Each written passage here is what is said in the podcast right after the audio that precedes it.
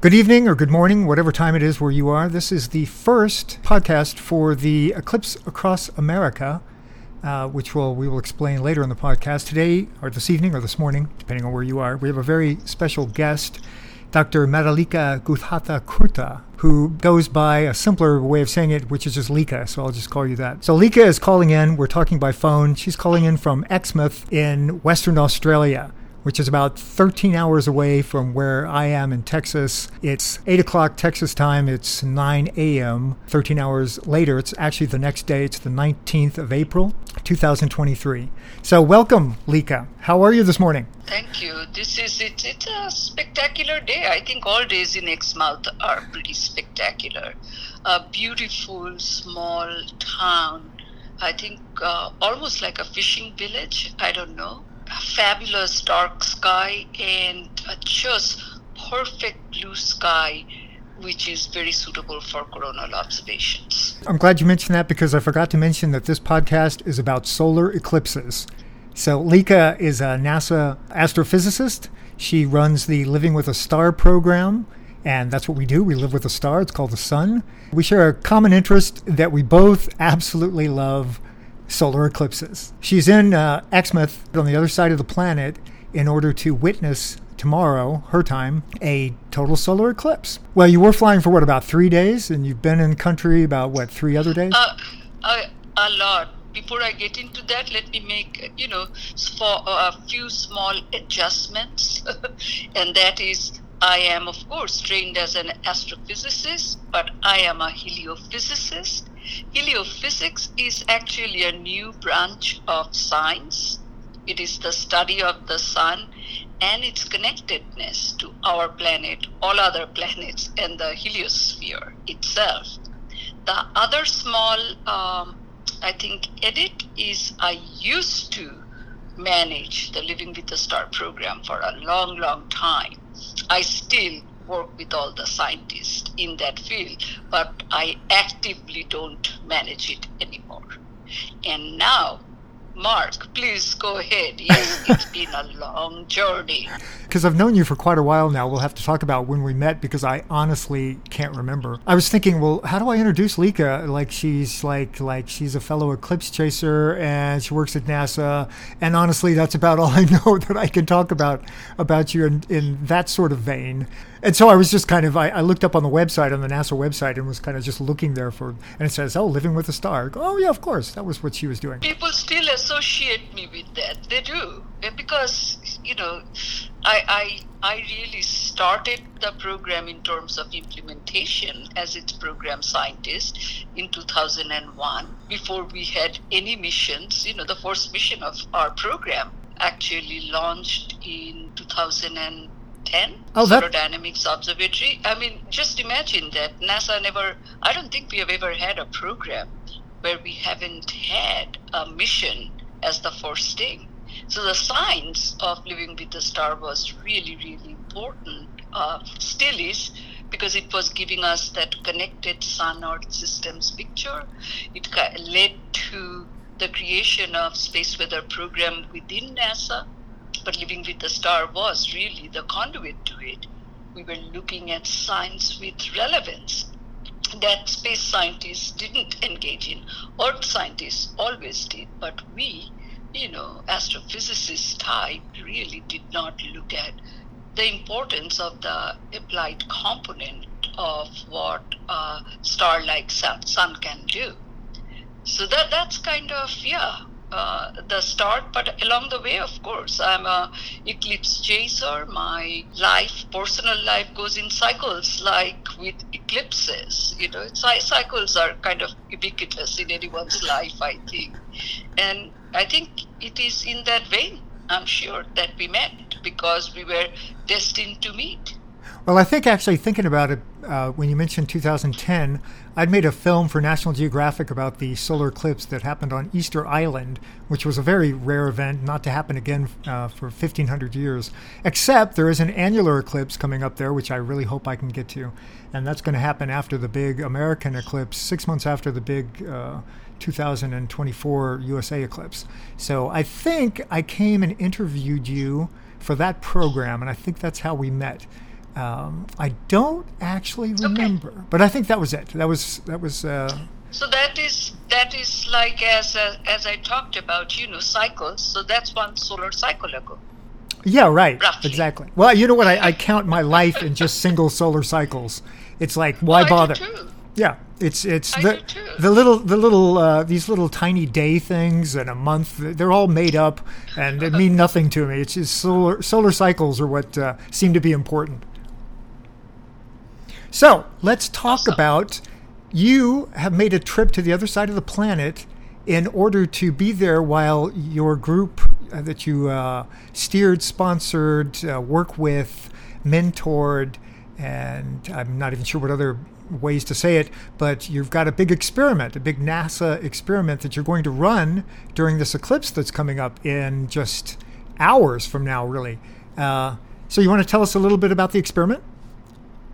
Ah, yes. Um, so th- this is, um, you know, Dr. Uh, Shadia Habbal from, uh, she's an astronomer from University of Hawaii and has many, many eclipses under her belt. She and I, we got started back in 1995 Ooh. to do our first eclipse together for both of us, even though I studied the eclipses for a long time. You know, even my thesis kind of involved the eclipse of 1988 uh, from uh, Indonesia, I believe, or Philippines. But uh, Shadia was very interested in actually doing experiment on the eclipse. So our first joint eclipse was in 1995 from uh, India, October 1995. And thereafter, you know, I think we might have done few others, but soon after that, I left my research career and moved to NASA headquarters. So it was much harder for me to kind of participate uh, actively as a researcher in teams that were also funded by uh, NASA, essentially. But we have worked together for a long time. And this particular eclipse, it's, it's got a story.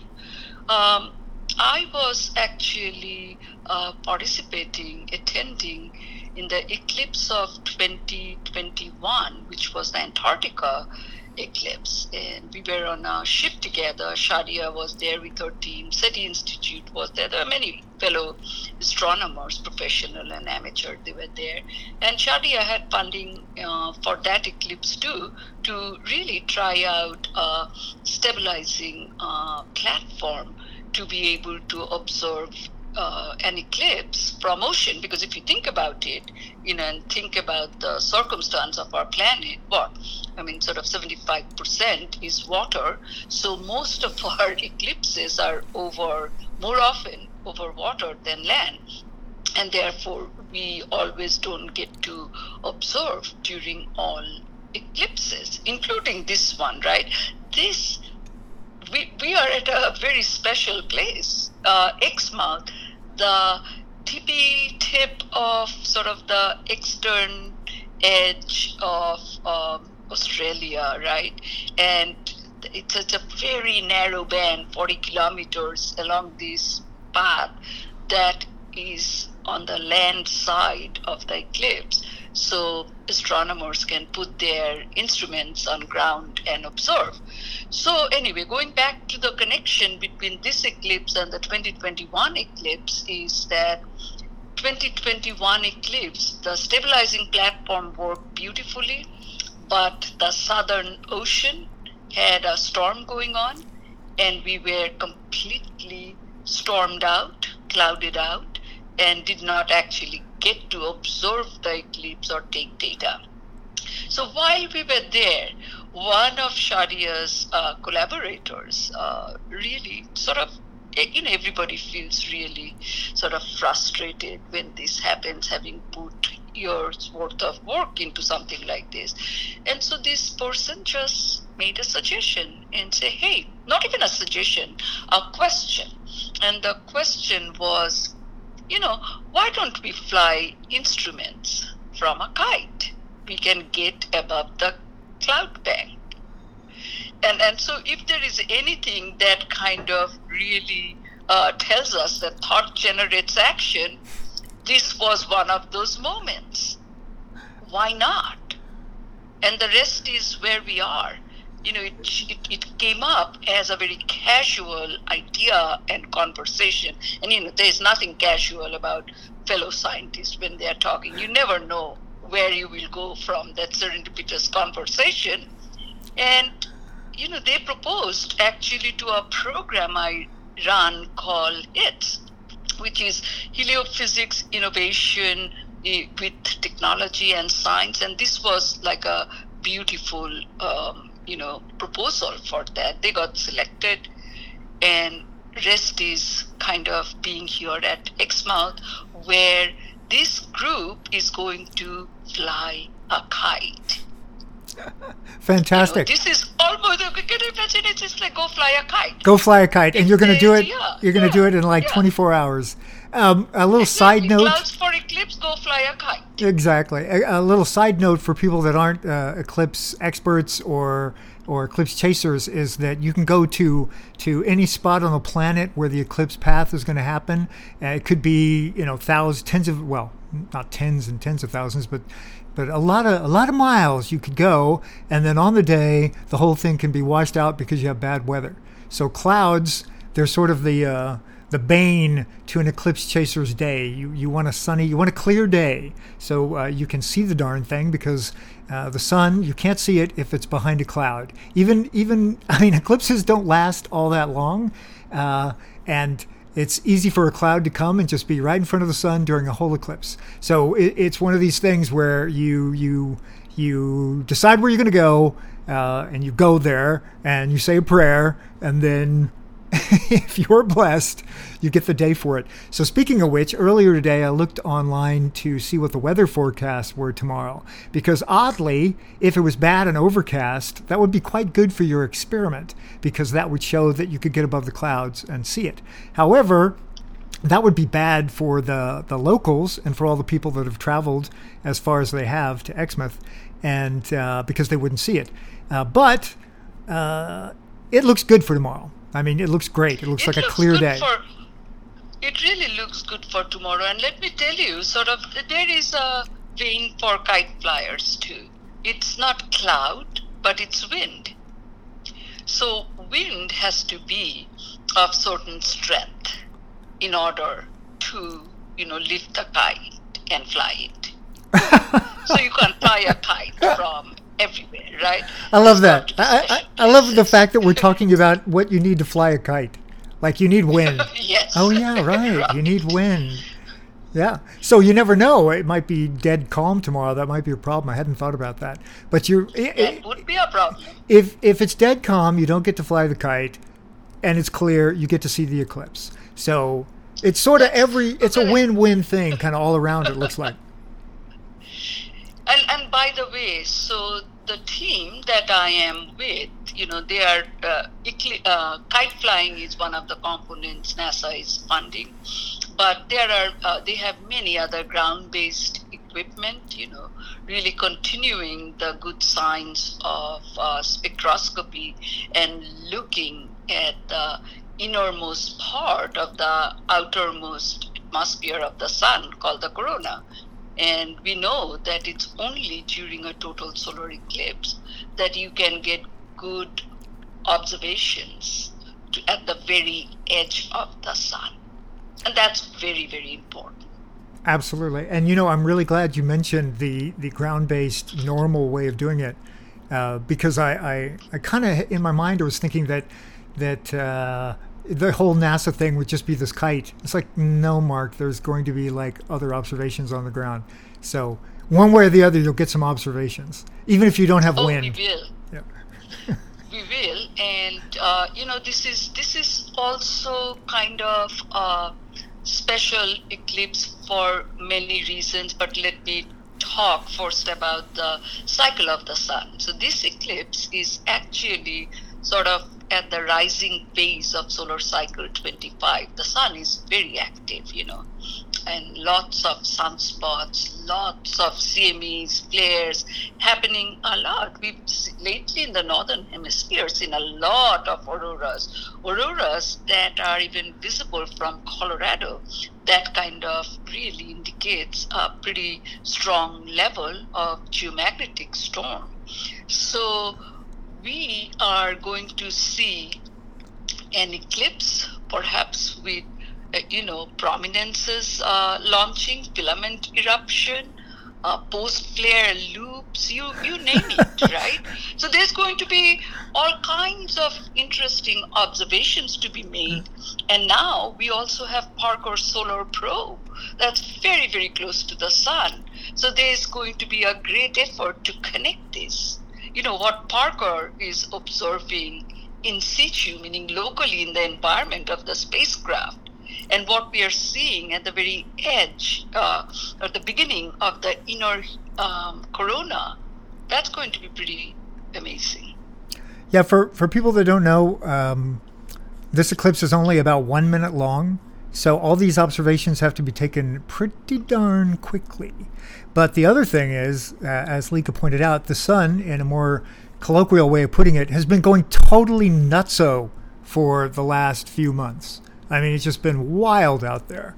So, yes, this could be an amazing. So, I mean, it'll be amazing regardless because they're amazing, but this could be something special. I'm always thinking that when I have the the opportunity to see one, that maybe I'm just going to see something coming out of that, coming out of that that we've just never seen before, because because you just don't know. You just got to go and look and see. But this time, yeah, you might you might you might see some things. So I'm looking forward to seeing what your results are like. I wish I were there. I almost was going to come and be there, but I just flaked out because uh, I didn't want to travel that much. It's I've been to It's- Australia. It's, it's a very, very long journey up to Exmouth because Exmouth is a small city. So even getting flights, you know, they, it, it's many hours. It okay? is. It is. Oh, Exmouth, well. Exmouth is in the middle of nowhere. Like Lika was talking about, it's on the west uh, western side of Australia. If you know Australia, it kind of bumps out. It's kind of halfway up the bump. It's on a little tiny uh, peninsula, and and I can't say it's the middle of nowhere because like there's things around it, but you know it's Australia. There's a lot of outback, and I've been there. I know it very well. And getting there the last time I went, which was I think back in 2014 uh, to watch a annular eclipse rise out of the horizon at sunrise it blew my mind. Uh, I just it was a painful journey for me. It was just it was arduous. So this time around, it was like, oh man, I want to see another eclipse because after a while, I mean, we were talking recently. What was the last eclipse that we saw? And uh, I, I can't even. I, I, what was it? I think the last time when I saw was in Chile. That was like in 2019. And so that's coming up to four years from now, or is four years from now. So to an eclipse chaser, you kind of, you kind of, because these things are so short, you kind of start jonesing for the next one after a year or so. And again, for people that don't know, total eclipses happen on an average of about once every 18 months. But that's totally just an average. Sometimes they're shorter uh, together, and other times they're longer apart. But because of the nature of them kind of popping up around the planet, it's it's unless you're incredibly filthy rich and just can fly there for fun, it's it's kind of difficult to get to these things for everyone. And even if even if you did, it's it would only be once every 18 months on average. So anyway, we get we get sort of anxious to go see one, and I was really anxious to go, but I just couldn't bring myself to it. So tell me a little bit about the the journey. Tell you you, you flew in, you flew there. I mean, how are are you rested? Are you ready for So- tomorrow? Um, yes, yes. I, I think I, I, I at least got four or five hours of sleep last night. I can't say that that's what I have gotten every day through this trip. It's it's kind getting over is essentially the time zone difference for your own body is a challenge. So I got to Australia on 12th of April. I started from Denver on 10th of April. I came to Brisbane and at Brisbane, I met with the CSIRO people, you know, kind of trying to figure out. I thought if I'm coming all the way to Australia, it would be great to visit with as many different agencies as I can for you know future collaboration partnership and all that. And southern hemisphere has so much to offer. You know earth's magnetic field is not exactly symmetric we know that. And we don't have enough data from the southern hemisphere like we do in the northern hemisphere so the you know idea of kind of figuring out if there are citizen science stuff we can do real science we can do so i met with them and then i left on the 16th of April and went to Adelaide, where I met with the Australian Space Agency. It's a new space agency. Lot going on, and also the Bureau of Meteorology that has a new space weather desk. That was absolutely, I, I had no knowledge of that, and it was just wonderful to see that and seeing a lot of our data that we share globally with everyone, right? From NASA, from Solar Dynamics Observatory and Stereo and ACE and all of that. They are vital for really creating space weather nowcast and uh, forecast. So that they were there, right, in the space weather disk. That was also really uh, terrific in terms of figuring out kind of niche areas where Australia is doing really well, especially with radio observation that uh, we haven't done uh, for a while at NASA. Uh, so th- that was the, that, and then I left Adelaide uh, on the 17th and got to my hotel in Perth at 12:30 a.m. of the 18th, and my next flight to Exmouth was at 7 a.m. So you can imagine there wasn't much sleep involved that evening. So got to Exmouth at 9 a.m it was fascinating. Uh, the, the airport people were bewildered, you know, like they haven't seen so many people all at once. And, you know, luggage took its time to come. Uh, people are just wonderful, friendly, helpful. And my idea was that I was going to take a taxi and go to town. It takes about 30 to 40 minutes. And I'm waiting and looking for a taxi stand and something, and I see nothing. So I go back inside and I ask someone.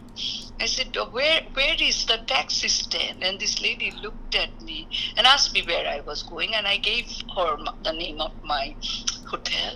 And she said, well, here is the number to call for taxi. It will take them about you know 30 40 minutes to come from town. That there are only three taxis in town. I mean you know nobody had shared any of this information with me because most people rented a car.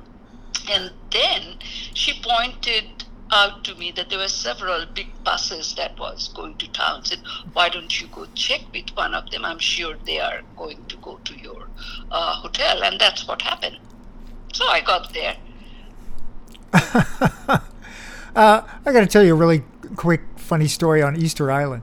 So we were going to transmit the eclipse data, the filming of it, uh, back to National Geographic in, in DC, and uh, I wanted to film the main part of our observation at a particular set of moai in the north set moai those big statues uh, in the northern side of the the island but we had to broadcast it from the town there and my producer wouldn't let me like do it because he was afraid that he couldn't get the videotapes to the to the satellite system that we had installed. We took our own satellite system because of the traffic that we would would be late.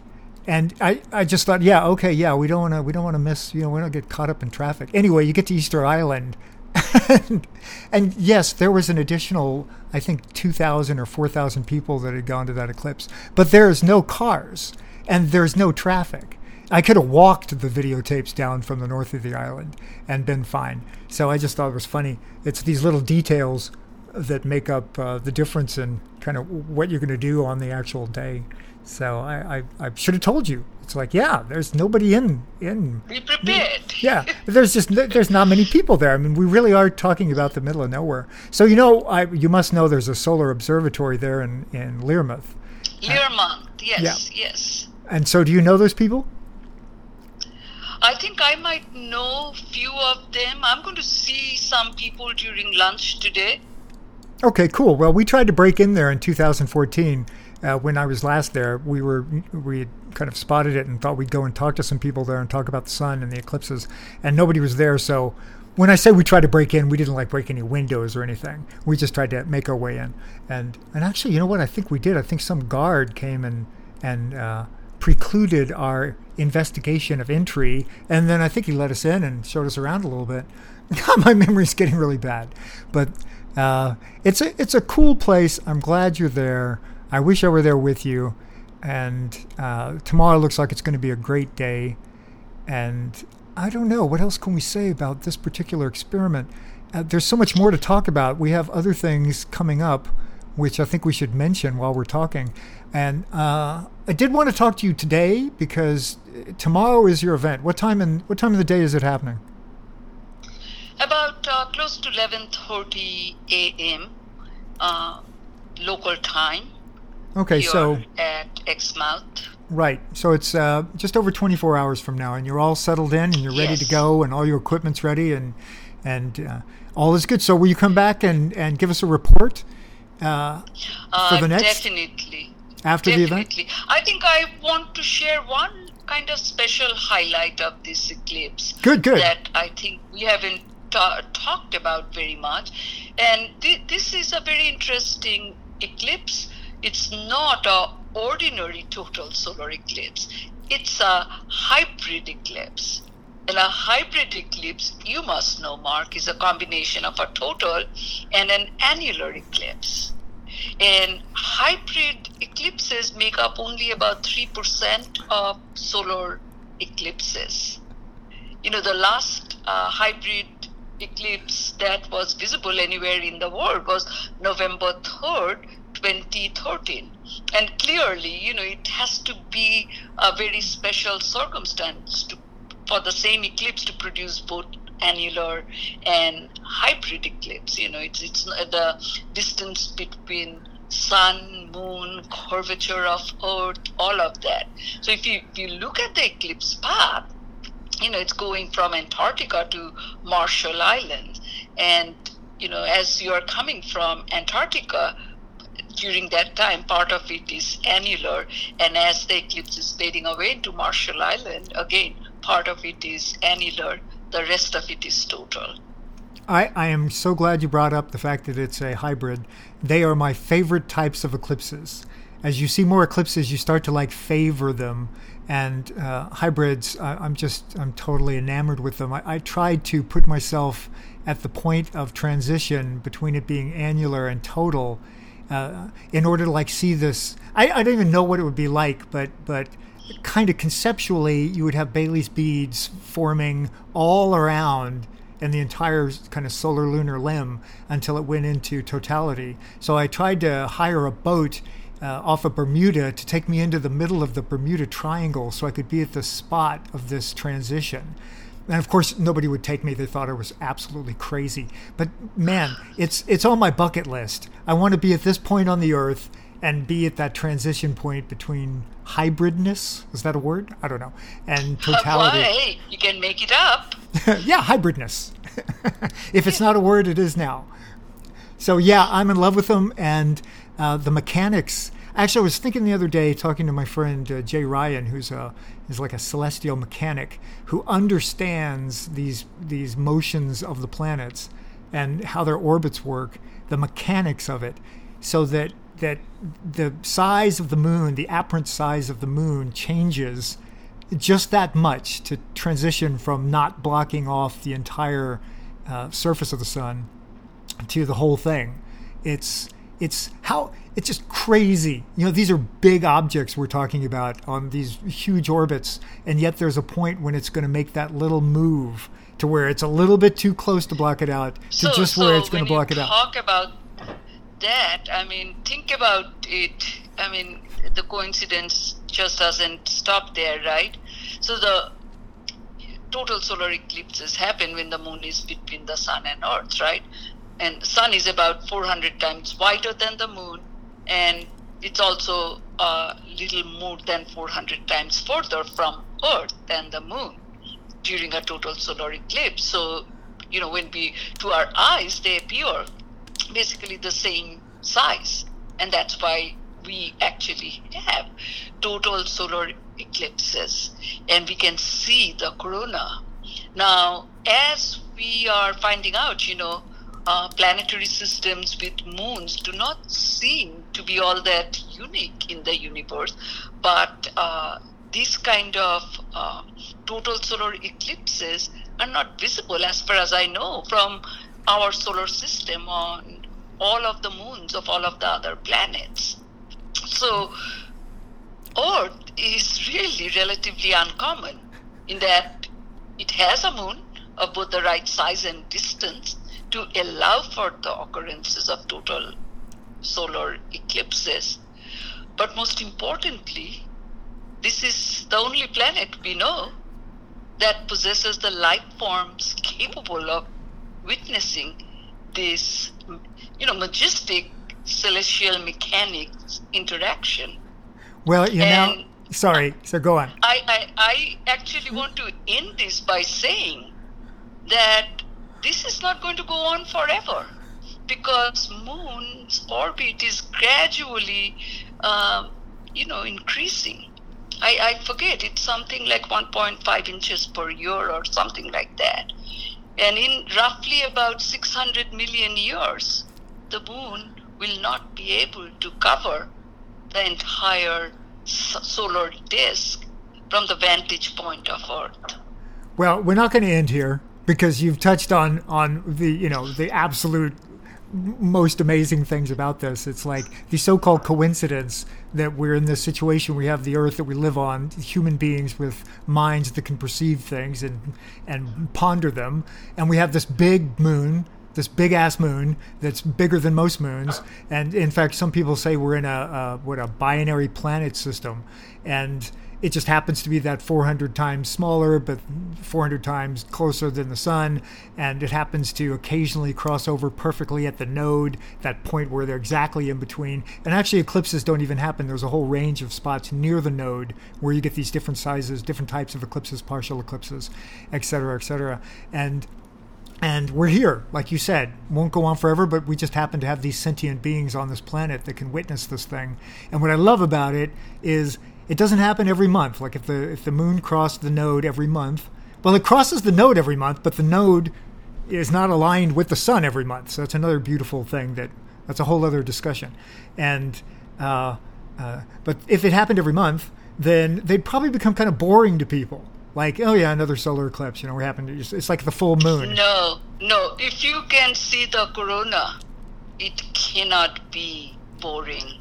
Yeah, okay, you're right. I you're think right. I will end with that. there is nothing more spectacular celestial event other than witnessing a total solar eclipse and unveiling of the corona. Well, I could not agree with you more. It's the most amazing thing that I've ever seen, and it's. Uh, I recommend to anyone uh, particularly coming up in America. We have a large population, much larger than the one that, we're go- that we had in 2017 for the previous eclipse across America. But we have another one that cuts up through the most populated parts of America. And we'll have many, many more people that are uh, able, have the opportunity to witness a total solar eclipse, which is, for a lot of people, a once in a lifetime. And a lot of people miss it. Like I used to make a joke that if you died and went to heaven, you'd be talking to some alien that lived in heaven, like an alien, you know, a different type of creature, and they'd say, "Oh, you're from Earth, yeah, amazing place, man. You guys get those solar eclipses; those are cool." And the Earthling says, looks at the alien and goes, "Solar eclipses? What? What? What's that?" And the alien's like, "You, you sure you're from Earth?" And it's like, "Yeah." It's like, you don't know, you never saw a solar eclipse. That's that's why they built that planet. Come on, that's the that's the whole deal. So and you know, maybe I want to end with since you brought up the eclipse of next year with kind of what we at NASA are promoting heliophysics big year, and and the goal is that it is a public engagement campaign designed to promote heliophysics broadly. You know, make the science and information accessible to all and showcase NASA's heliophysics related efforts. We are challenging the public to participate in as many ways to practice, you know, heliophysics activities as possible leading up and around solar maximum, which is like in October of 2025. But we are going to start around the annular eclipse in October of 2023. In uh, December 2024, we have the perihelion of Parker Solar Probe getting to the closest distance that we had dreamt of uh, with this spacecraft. Uh, so this heliophysics big year is really important in engaging citizen scientists. Well, I think that's we should end here because if we didn't, we would start on the next episode, which we'll have to cover as these things go on. Because I, I hope you'll come back and talk uh, kind of ad nauseum over the next uh, year and a half, which is the time period of the annular eclipse and the total solar eclipse here in America. And so, yeah, that's that's what this podcast is going to be about. It starts here with you in Exmouth witnessing this event, and then moves forward over the next 18 months as we go to this giant event uh, in America. So, uh, come back. Let's let's start pursuing this moving forward. And also, I hope that we can talk in a few days. I don't know, you might be exhausted or traveling, or I don't know when we can get back together after the event there in Exmouth. But I want to hear how it went. I want to hear the results, or not the results, but I want to hear how things went for the capturing of the data. And everybody wants to know, I'm sure, about the kite flight, and and just to kind of get your impressions on this eclipse that you're about to see in about 27 hours, something like that. So will you come back and talk to us uh, at your earliest convenience after the event? Absolutely. And uh, thank you very much for this opportunity. And um, until next time. Well, it's been a total pleasure. And we will talk soon. And, and I'll let you go. Just say, I don't want to say good luck because it kind of transcends that. Uh, clear skies, I think people say in the eclipse world. Uh, I'm excited. It's like, like I said, like 25, 26 hours from now. It's like I, I wish I were there. It's driving me crazy. I'm sitting here in Texas. okay. Thank you, Mark. I'm sure you have Bye. a big day. You have a wonderful day, and I'll talk to you soon. Bye. Okay. Cheery bye.